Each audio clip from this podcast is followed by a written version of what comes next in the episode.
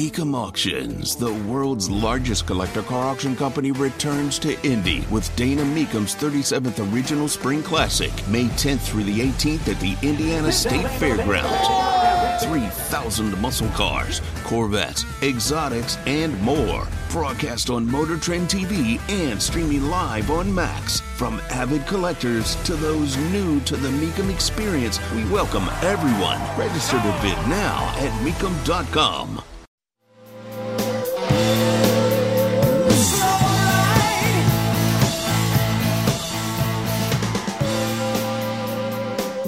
There's a fight on the Texas border.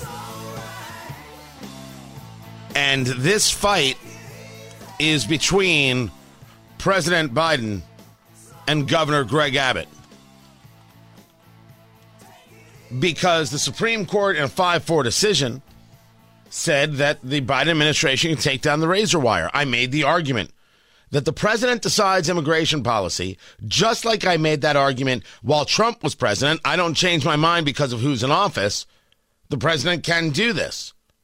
I never once said that Greg Abbott had to stop. As a matter of fact, I believe I said Greg Abbott's going to keep going.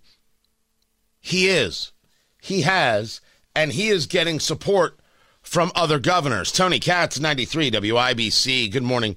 Good to be with you. James Madison, Alexander Hamilton, and other visionaries who wrote the Constitution foresaw that states should not be left to the mercy of a lawless president who does nothing to stop external threats like cartels smuggling millions of illegal immigrants across the border. This in a statement that Abbott made public just yesterday. This is accurate.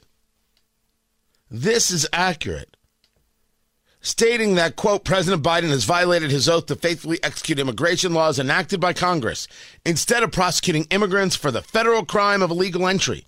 President Biden has sent his lawyers into federal courts to sue Texas for taking action to secure the border.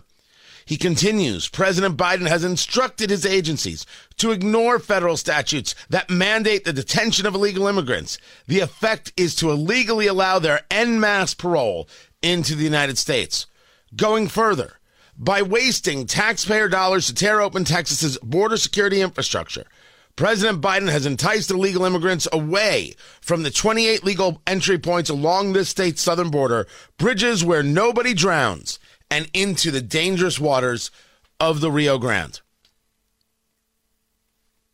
Greg Abbott is absolutely correct to say we're going to keep going. He can be turned down by the Supreme Court but a Supreme Court decision doesn't actually do much. And there's going to be a great conversation here amongst the people who are engaged in the scholarly work of the Supreme Court. Was Mar- Marbury versus Madison really, really worth it? This idea of judicial review, this idea that somehow the Supreme Court is a co equal branch.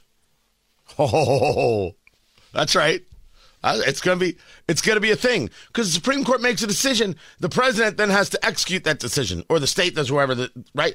If they don't do it, what does it matter? What teeth does it have? The Supreme Court has no standing army. They can't actually get anything done. They sit there in a robe, they bang a gavel, they have a cookie. I assume there are cookies uh, at the Supreme Court. I've always assumed that if you go into their like like inner chambers, their inner sanctum, uh, there would be cookies from Greg Abbott's letter. The failure of the Biden administration to fulfill the duties imposed by Article 4, Section 4 has triggered Article 1, Section 10, Clause 3, which reserves the right to this state the right of self defense. Now, you have not heard anybody talk more about Article 4, Section 4 than me. I am I, I just I just want the credit where it's due. That the United States will provide a Republican form of government, because we are a republic, and protect the states from invasion. I have discussed this numerous times. And now here's the governor of Texas, Greg Abbott, to do the same. Article 1, Section 10, Clause 3. I'm looking for it right here. I'm trying to see. Uh, is this the compact clause? Is that what he's referring to? It is. Powers uh, denied states. No state shall, uh, without consent of Congress, lay any duty of tonnage, keep troops or ships of war in time of peace, enter in any agreement or compact with another state or with a foreign power, or engage in war, unless actually invaded or in such imminent danger as will not admit of delay. You want me to? You want me to read it again? Gladly. Gladly. The Constitution actually means something. It says what it says and doesn't say what it doesn't say.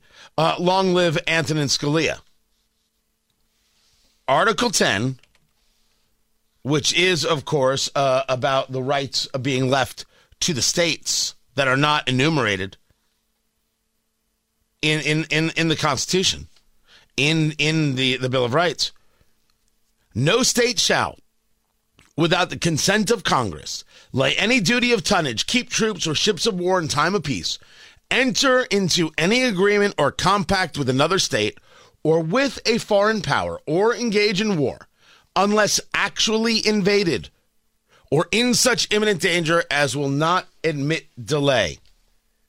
Said uh, a bit differently, under Section 37B of the contract, it states quite clearly that all offers shall become null and void if, and you can read it for yourself in this photostatic copy, I, the undersigned, shall forfeit all rights, privileges, and licenses herein and herein contained, etc., etc. Fax mentis incendium gloria culpum, etc., etc. Memo bis punitor delicatum. It's all there, black and white, clear as crystal. I couldn't have said it any better myself.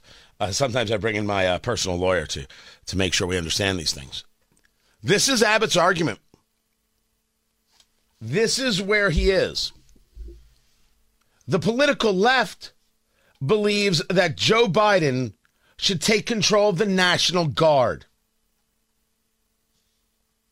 Joaquin Castro, congressman out of Texas, Governor Greg Abbott is using the Texas National Guard to obstruct and create chaos at the border. If Abbott is defying yesterday's Supreme Court ruling, POTUS, President of the United States, needs to establish sole federal control of the Texas National Guard now. Oh, well, this isn't going to end well. Bring on the governors. A series of governors supporting Greg Abbott, including the governor of Georgia, Brian Kemp, including uh, the governor of Oklahoma, Kevin Stitt, including Governor Ron DeSantis of Florida, Glenn Youngkin of Virginia, Kristi Noem of South Dakota, all of them stating that they are behind Greg Abbott, Governor Gianforte of Montana, behind Governor Greg Abbott. The Speaker of the House, Mike Johnson, standing with Greg Abbott.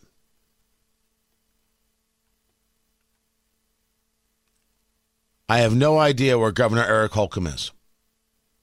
Well, he's on a trade mission to Canada. I don't know if he's still there or, or, or, or not. But it doesn't, uh, you don't have to be back in the state of Indiana to do this. Anybody going to ask Governor Holcomb if he stands with Greg Abbott, if he believes that the state has the right to protect itself, that the administration is violating the Constitution and the rule of law, and therefore the state must act. It's interesting that we're having this conversation as you've got members of the GOP in the General Assembly who want to now move in limiting the governor's executive powers because of what took place during COVID.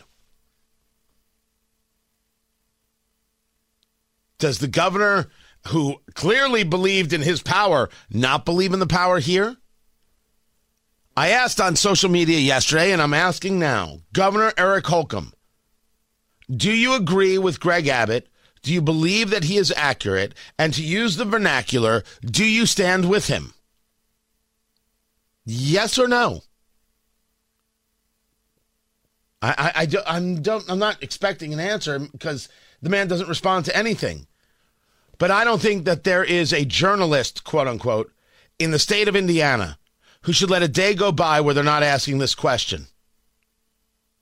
But they should be asking this question every hour. There's a uh, an event tonight with the uh, Republican uh, candidates for governor. I wonder what they have to say about this. Eric Holcomb, governor, are you with Texas? Do they have the right to defend themselves? Yes or no? I look forward to the answer. Matt Bear has traffic.